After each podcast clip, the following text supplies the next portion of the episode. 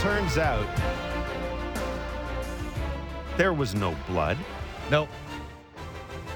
There was no dusting. Mm. All that hour of conversation we had on Baseball Central yesterday, Kevin Barker. 25 minutes. Yeah. Ahead of the Jays' 4-2 win over the Rays about Kevin Kiermaier. Cardgate. It turned out that the Jays were just interested in winning a ball game. Absolutely not. Alek Manoah couldn't find the strike zone. That had a lot to do with it. That was more important, him being able to throw strikes. He did walk five guys in two innings. I seriously, are you? First of all, and we'll deal. Don't worry, we got a lot to get to. It's walk-off Wednesday. We're doing the post-game show, so we're going to do the walk-off Wednesday bit in the post-game show because we've only got an hour pregame. Nice. Jason Stark's going to join us, but you can still text in now at 590-590, and we'll get to the text line during this hour. After the show, you can call us up at 416-870-0590, star 591, 888-666-0590. First pitch is just a little more than an hour away. Where was I, Kevin Barker? Oh, yeah. Before we move on, were you surprised that there was no reaction from the Blue Jays to the card thing? We know that Kevin Cash basically came out and said, yeah, I'm sorry. I'm kind of embarrassed. And then today, Kevin Kiermaier said, I can't believe people made a big deal about it. So I'm not talking about it anymore. Of course, this was Kevin Kiermaier who did a 2-minute TV hit where he made a big deal out of it. He did. Anyhow, it's all moved on. Were you surprised that it moved on the way it did? Not really. I think these games are very important. Well, you were the one. Yesterday you were saying, I dust him. I dust him. Look, I was the one that was, as a man of peace. Right. I was the one saying, no, let's just move on because I am a man of peace. Yeah, Alek Manoah had 43 pitches through two innings. He'd walked five guys already. Dusting somebody was probably not at the top of his list. If he did dust somebody, who the hell would know if it was intentional or not? Maybe that's part of the deal. But I did really pay attention to every single one of Kevin Kiermaier's at-bats. So, the second inning, his first at-bat, Alek Manoah walked the leadoff hitter. Yeah, you're not. And then you ain't doing it 10. No. Then Kiermaier hit into a double play. He was leading off the fourth inning. He punched him out in three pitches. You ain't doing that because what's Kevin Kiermaier's strength? His speed. Yeah, so you don't want to let him on base. In the sixth inning, it was one out. He struck him out on a slider, so you really don't want to do it with one out because you got a one-run lead. You don't rock the boat. They made Kevin Kiermaier's day at the plate miserable. Yeah, until the eighth inning and they walked him. Yeah. But it's we had some fun about the dusting and. You had fun. I was concerned because you were on the phone saying, I hope everybody in Tampa will be okay after this game. Well, I just don't like seeing my boys get hurt. I'm a little concerned about that. Yeah, big picture. They all being serious. It was more about Alek Manoah trying to figure out mechanics, and for me, it turned a little bit. That Joey Wendle at bat, where he threw the three pitch at bat, he threw the two changeups to get Wendle out. That sort of got him a little bit more with a better finish. You could tell he was spinning off it a little bit. That glove hand was pulling a little bit quicker towards the first base side than he normally does. And for me, anyway, that at bat, the two changeups sort of got him in line and gave him a little bit better finish to where he could get to where, the six innings and give him a chance to win. And this is why we love Alek Manoah. By the way, Kevin Barker, John Heyman reported that Kevin Cash did return the scouting card to Charlie Montoyo after taking 100 pictures, something like that. The secret agent with that little thing where you until the light goes on in your room. You think he did it because Charlie told him to do it, or he was catching a lot of heat from the national media? Oh, I don't think he gives a rat's ass about it. I think he does, or why would he do it? This is a guy who's used to catching heat from the national media for taking Blake Snell out of a World Series. I don't think that. I think he did it because he said, "What the hell? I'm a nice guy." The Rays, they're a class organization. He said, "Here, Charles, here's your card back." Here's your card back. Here, we've only got, We'll Photoshop this sucker over and over and over again, and then we'll hand it back to you. Here's the thing, 24 hours later. Here's the thing that we don't know. Now, there are people saying, well, that card is important because it's got Robbie Ray's, that got the info on it. Robbie Ray wasn't in the game when he was wearing it. Taylor Saucedo's in the game when he's wearing it. Yeah. If you're that concerned about the Rays having access to Taylor Saucedo stuff, then you really have you've got way too much spare time. I'm wondering if maybe the stuff that wasn't really worrisome in that was some of the sequencing the Jays use when there's a runner in second. Because we saw, right, Pete Walker and Charlie Montoyo yelling at Alejandro Kirk to go out and talk to Alek Manoah with the runner in second. And I'm wondering if maybe that's why it's got, look, Robbie Ray is going to throw a slider and a fastball to Joey Wendle. You know, I'm wondering if maybe the information that was more on there that they were more concerned about was their sequencing with runners in second. What sign? What sign? What pitch after what number? You know, it's every time you see a pitcher look at his hat with a runner on second base, and then he'll hold up a one finger or a two or a three or a four or whatever it is. That's what the card's telling them, and that it's a big deal to them. Or Pete wouldn't be yelling and screaming. You ever seen Pete Walker yell and scream at anybody? I haven't. And that's the first time that he was very vocal about, after the slider, get your ass out there. And tell him, this is what you're going to throw next pitch. If it doesn't work, this will what we'll back it up with. So, it's a big deal. The Blue Jays, they won the game. That's all that matters now. It's an ugly game, but who cares? All right, this time of the year, it's all about winning. All right, we'll deal with Alek Manoah in a minute. The Jays lineup is Springer leading off. He's DHing. Both of us expect to see George Springer playing in the field in Minnesota this weekend.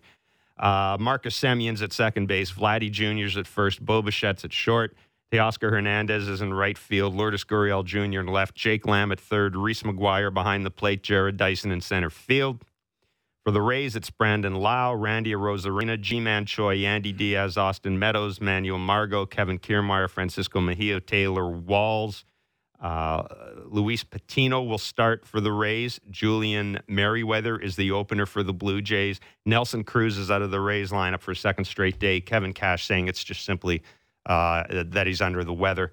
And for the Blue Jays, Breyvic Valera has been placed on the COVID IL. He was a close contact with a family member who contracted COVID-19. Welcome to Florida.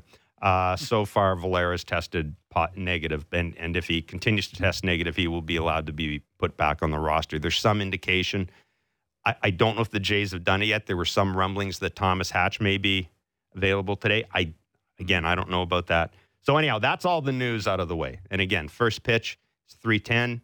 We'll be on, Kevin and myself, till 7 o'clock immediately following the game with Blue Jays talk. Of course, you can call us up. You can text us then, and we will treat that as Walk-Off Wednesday. Alek Manoah. First of all, Kevin Barker.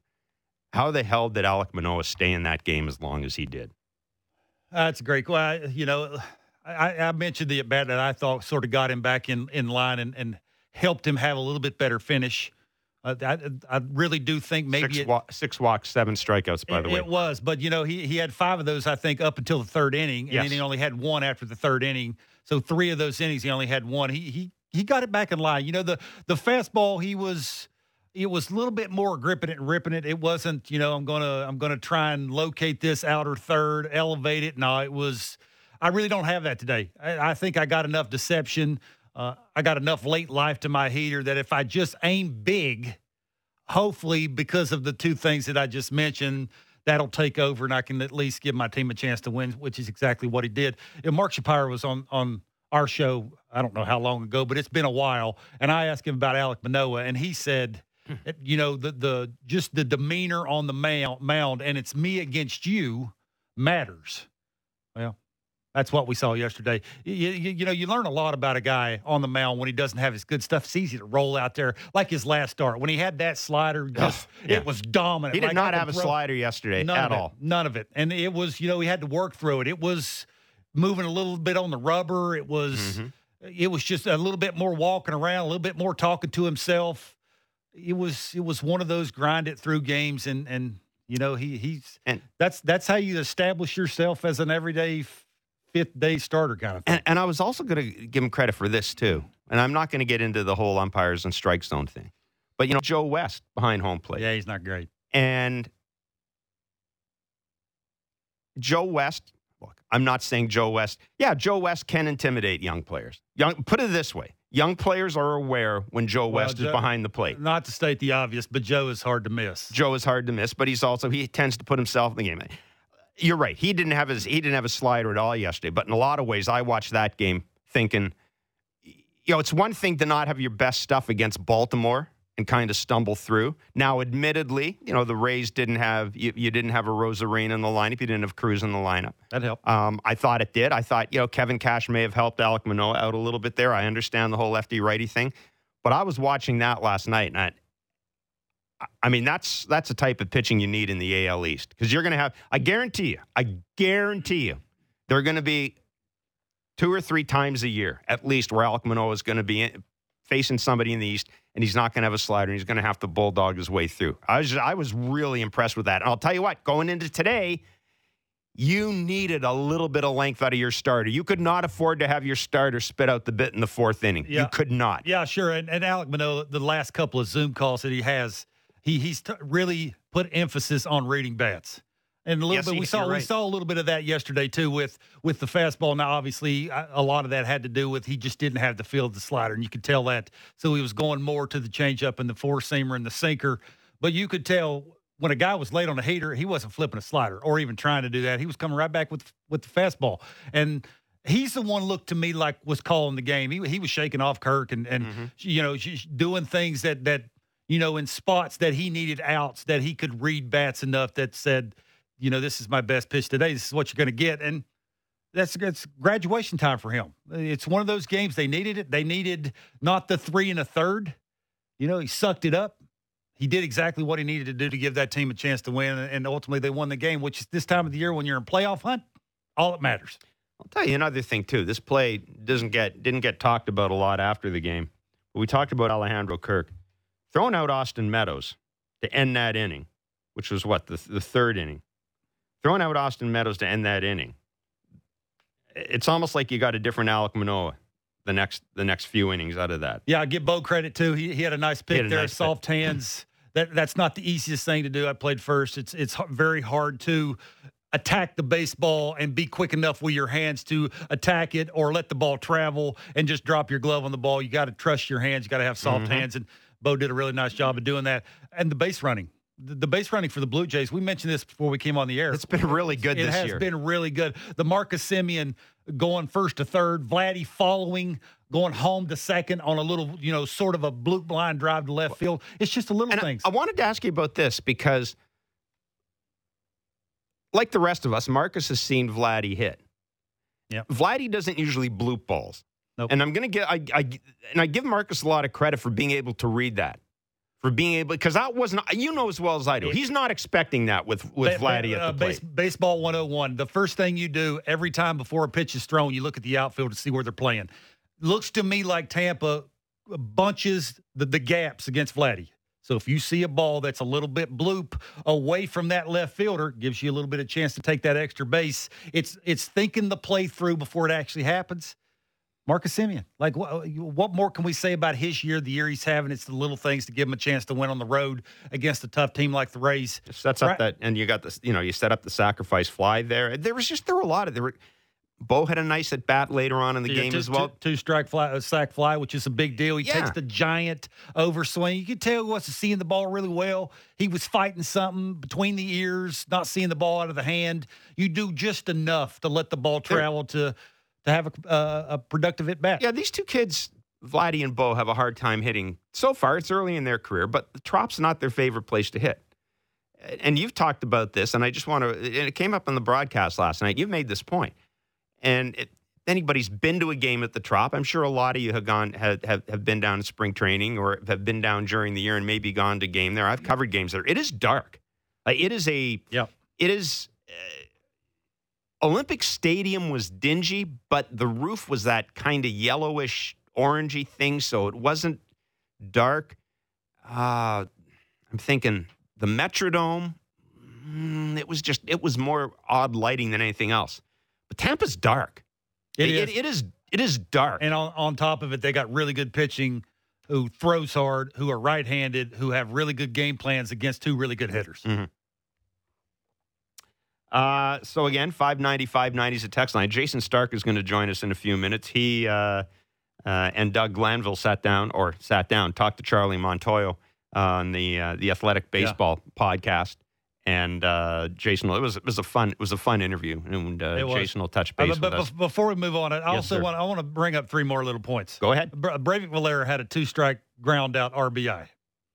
Doesn't sound like a lot. Yep. On the road, little things help you win games. Lourdes had the 2-1 homer that he hit. The fastball on the black. He's eliminated the toe tap.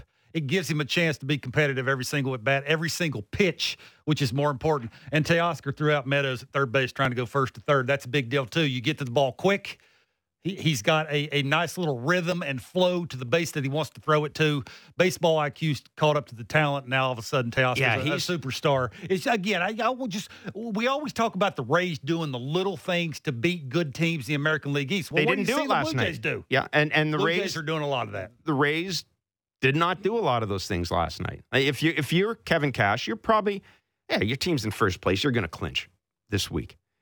But you probably look at that game, and you'd be a little unhappy. Yeah, I bet if you're Kevin Cash and you really backed him in a corner and said, "Do you really want to play the Blue Jays in the playoffs?"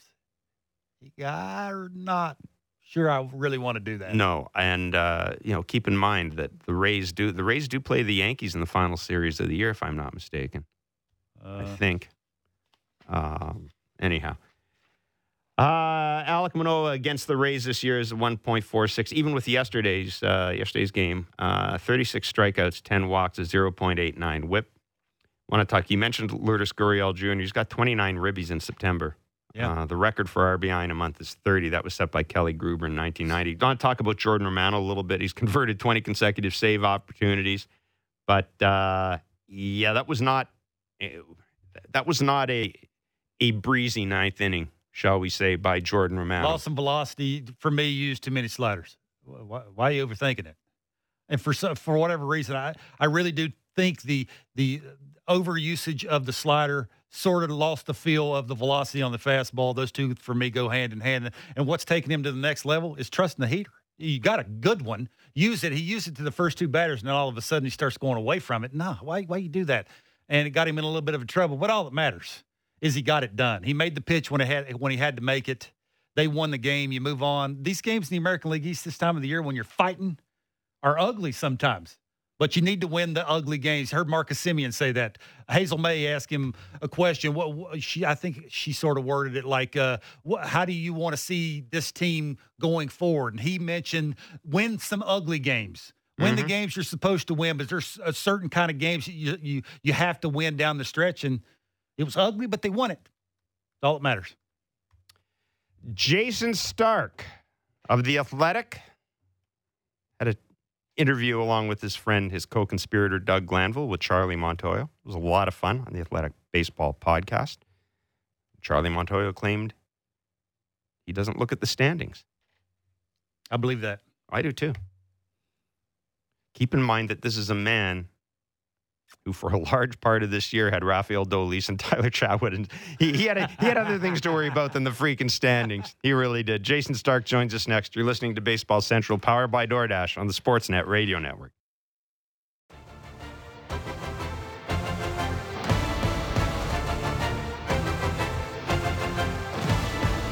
Reminder that today is McHappy Day. This year, every purchase across the full McDonald's menu supports families with sick children and local children's charities. On McHappy Day, a portion of the proceeds from every menu item sold all day long goes to Ronald McDonald House Canada and other children's charities across Canada to raise money for children in need.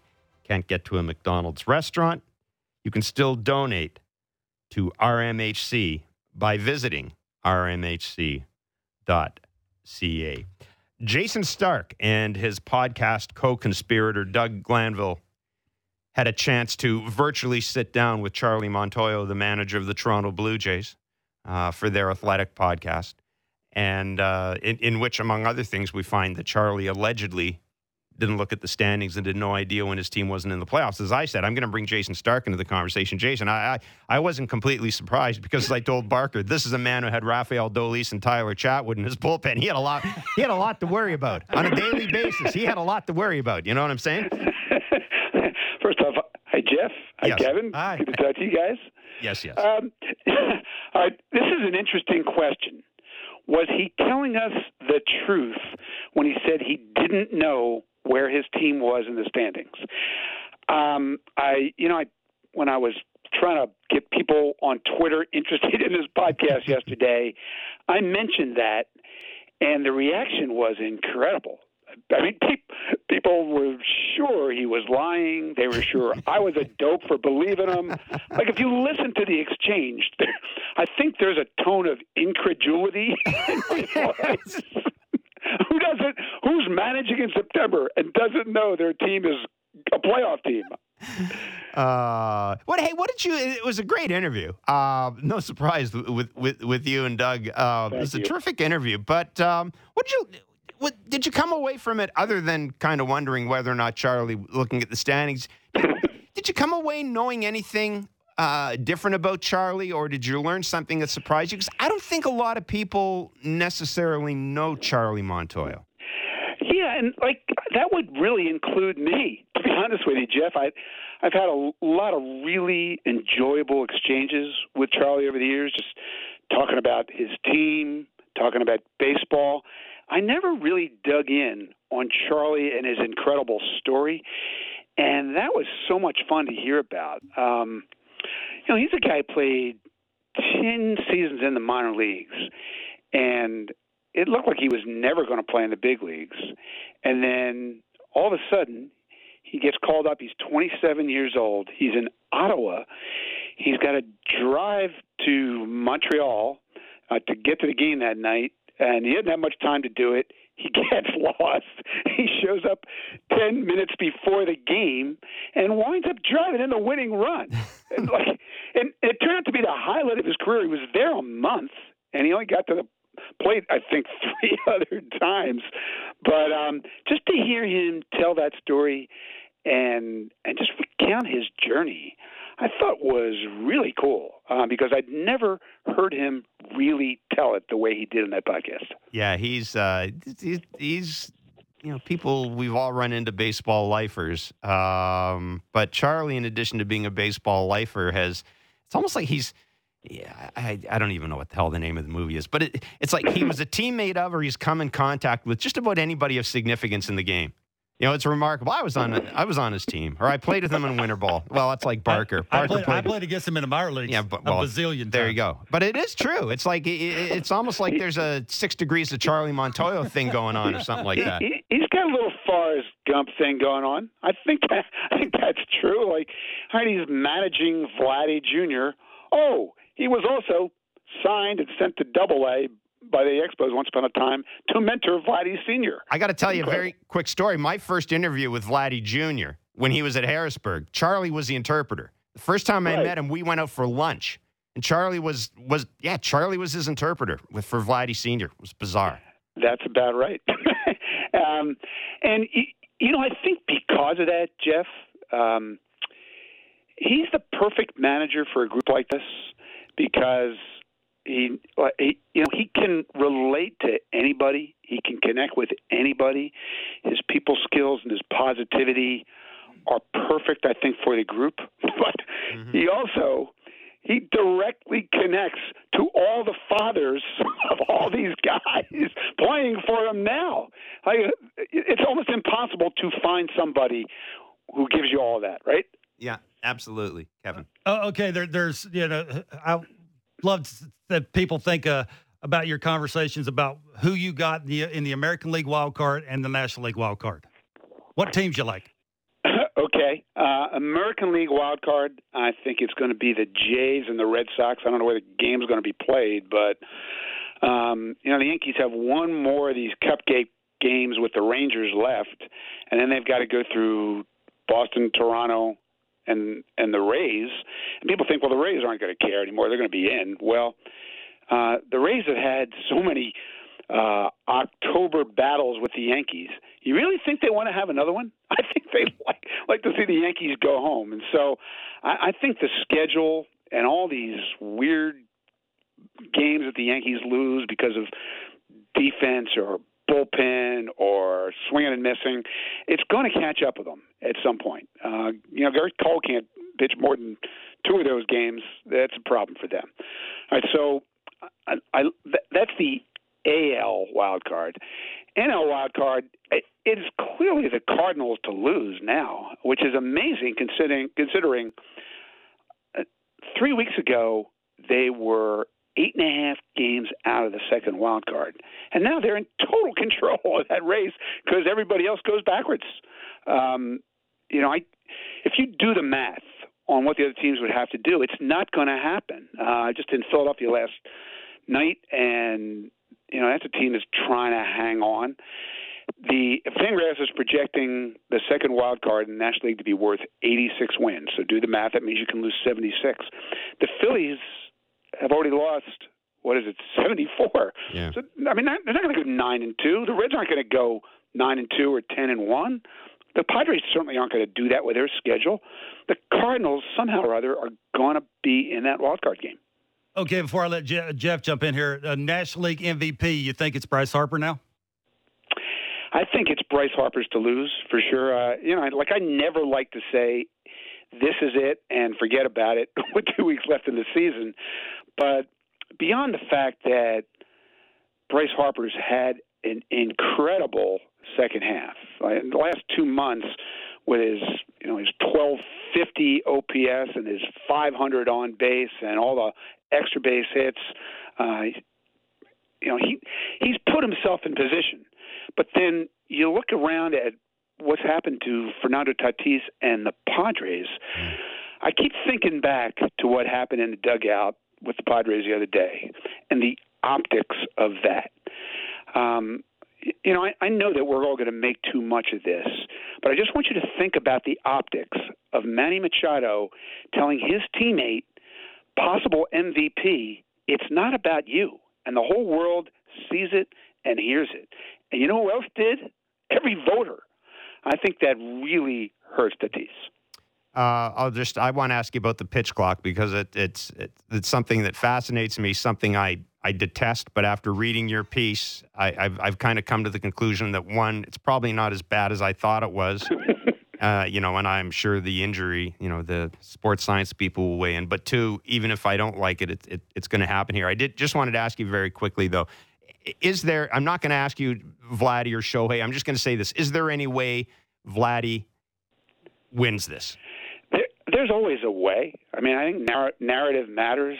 Vladdy has some huge finish to lead the Blue Jays into the postseason. That will weigh on voters, but just really quickly, I don't see that happening. They were talking about two guys with almost identical home run slugging OPSs. And, by the way, the other guy's the best pitcher on his team and one of the best pitchers in the sport. He's got a better I'm trying to think about this. He's got more wins above replacement just as a pitcher than Adam Wainwright. Yes. And that's his hobby. Yeah. That's a good point. It's just a hard thing for Vladdy to combat. I read your piece about the pitch clock, and I'm going to ask you, were you initially a skeptic about this idea?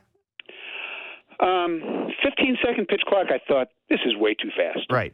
I'm a pitch clock guy. I actually like clocks. I don't think clocks are the enemy. I think fans like clocks. You know why they like them? Because when that clock gets down to zero, they know something's going to happen. If you're trying to put out a sport as an entertainment product, there's a lot to be said for that. But what really sold me on this was two things. One, the incredible impact it's had on that league. This is the former California League. Now it's the low Class A West League. And since they went to the clock, 15-second pitch clock, 17 with men on base, the average time of game is down 21 minutes, wow, average. And that would be enough to get your attention. But run scoring is up. There are more homers. There's more action. There are fewer strikeouts. There are fewer walks. There are fewer hit batters. So all of that makes you say, wow. Then I watched a game. Mm-hmm. And it was over in 2 hours and 13 minutes. And I actually, if you look at the piece, I know you've seen this, Jeff, but there's side-by-side videos of two very similar first innings. Yep. One is a Blue Jays game, Jays-Orioles, a week or so ago, and a game in this low A West League. They're almost the exact same inning, same amount of runs, same amount of pitches thrown, and the big league inning takes 5.5 minutes longer because you see a shot of George Springer swinging at a pitch. Then he walks from the right side of the batter's box all the way through the other side of the batter's box, goes around the umpire and the catcher. Now he's back in. This goes on all the time in the major leagues. But in that league, pitch is thrown, catcher throws it back, another pitch is thrown. And, I understand that the stakes in the big leagues are different, but baseball in the big leagues, these games need better rhythm, and they need more world-class athletes showing how athletic they are by running around the bases. And I think this has a chance to solve everything, which is better than imposing 20 rules. Yeah, no, listen, if that was my, my takeaway was, well, if you can do this and accomplish so much of what most of us would like to see in the game, I'd rather just do one thing that does that than impose 15 things. Yeah. I've roamed around minor leagues, the Atlantic League, to look at some of these other innovations. I've seen 61 feet 6 inches. I've seen the double hook. I've looked a lot into the anti-shift stuff, and none of that is having the impact that the clock has in many ways. Oh, yeah. Many ways. Absolutely. I mean, if you got a clock, if you're going to shift, you better get your ass in gear. If you're going to shift with the clock, you better get your ass in gear. Well, that'll still happen. Yeah, well, that's true. They'll figure out. The Rays have already figured out. You know as well as I do, the Rays have already got this figured out anyhow. They're ahead of everybody in this. Jason, thanks for doing this, man. Thanks a lot.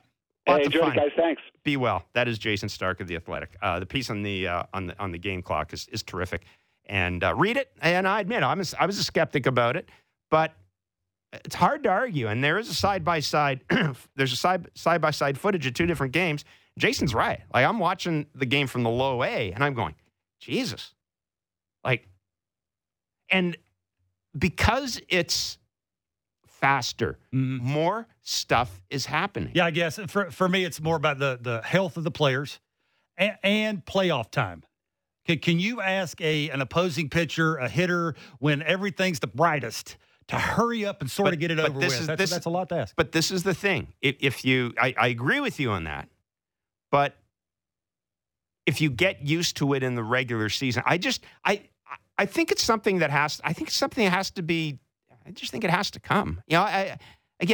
For me, I don't care if a baseball game takes 2 hours and 37 minutes, 3 hours and 37 minutes. I'm watching it. Doesn't matter to me.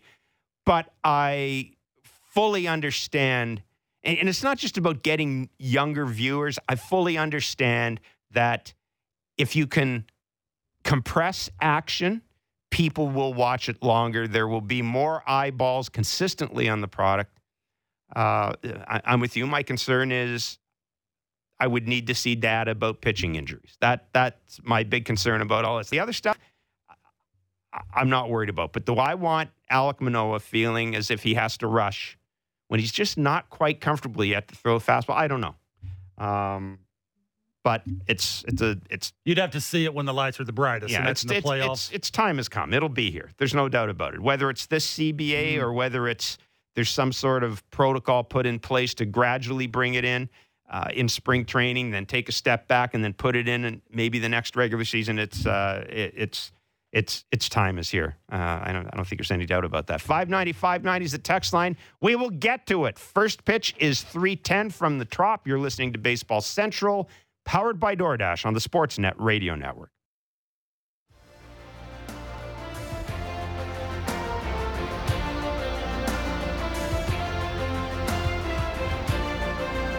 As we said, 590 is the text line. Barker and I are watching him set up the field here.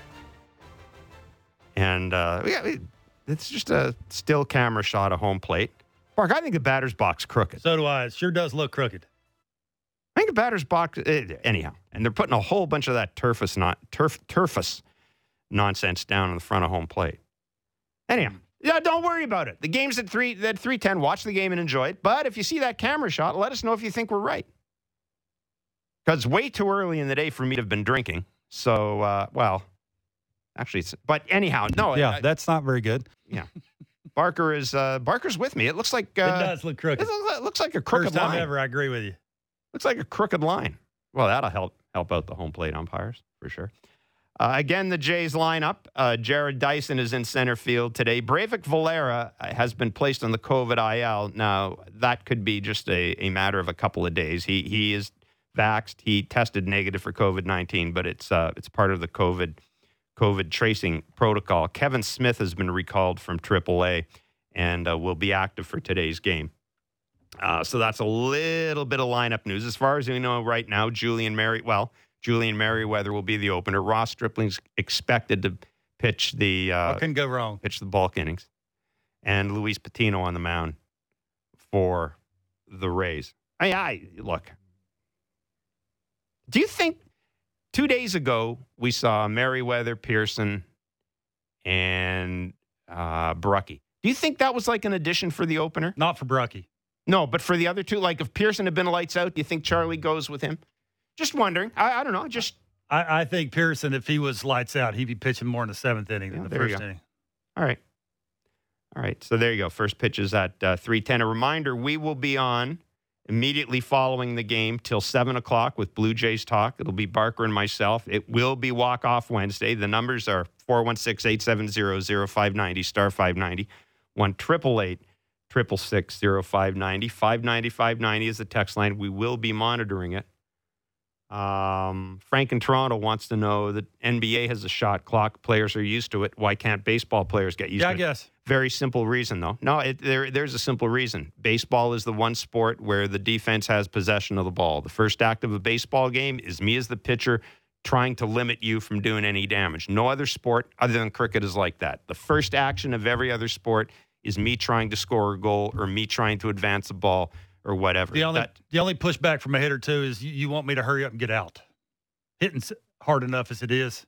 Sometimes it takes a little time for you to think your way through it.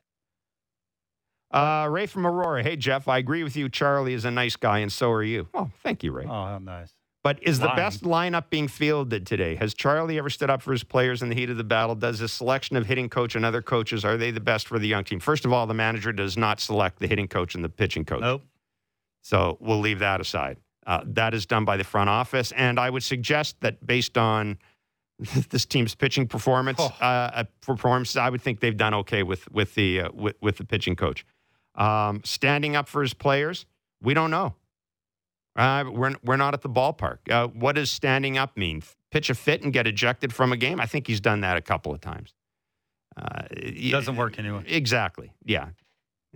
To me, sticking up for your players is having confidence in your guys and putting them in the lineup when they're scuffling. That's how you stick up. Go to the right pitcher in the sixth inning. Exactly. There you go.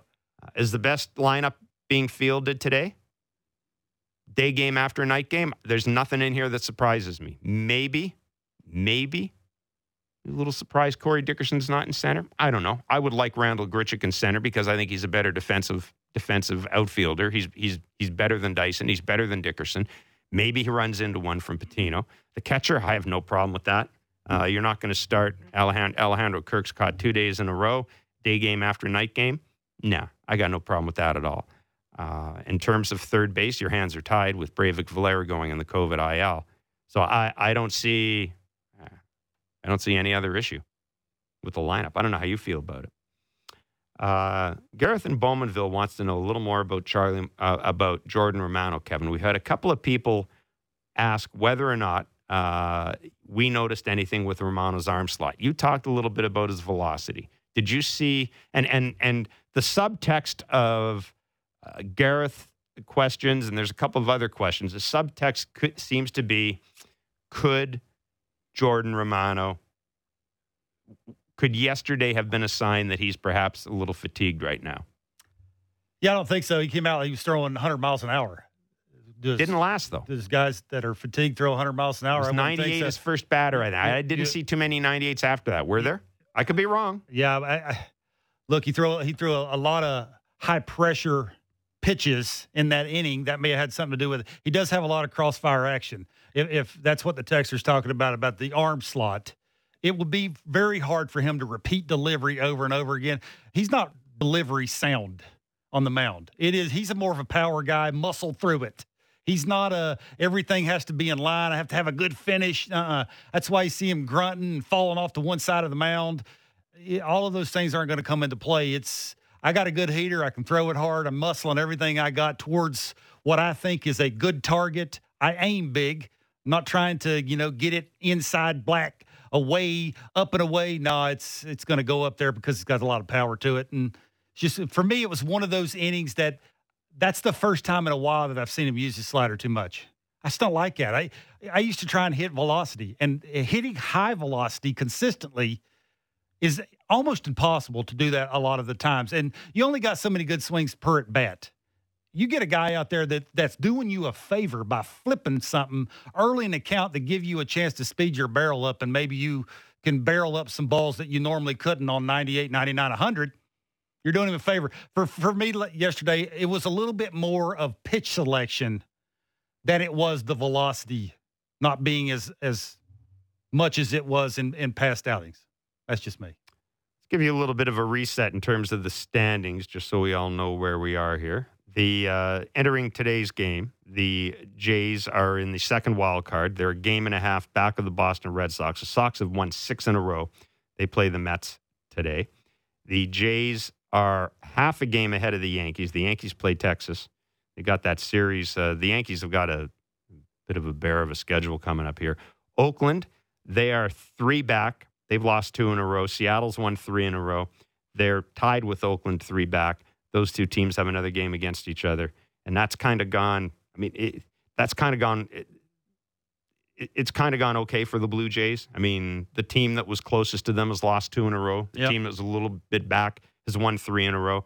What you'd really like to make to happen here is you'd like Oakland to win the next game.